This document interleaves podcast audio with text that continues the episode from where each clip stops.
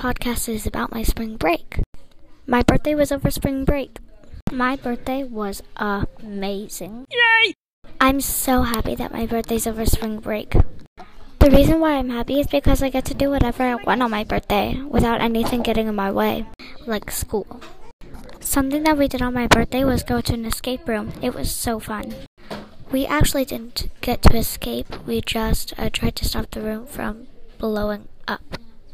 But we didn't actually stop the room from blowing up, we accidentally did the wrong thing. But then someone came in and showed us what we actually did, and then he said how old me and Emmy were, and uh, mom said 10 and 8. So after that, um, he said, Wow, the kids were getting more stuff than the adults. Yay! So that was really fun. After that, we went bowling. I didn't win at bowling, my mom did, and she got over a hundred points. That's a lot if you ask me. That's the rest of my podcast. Thanks.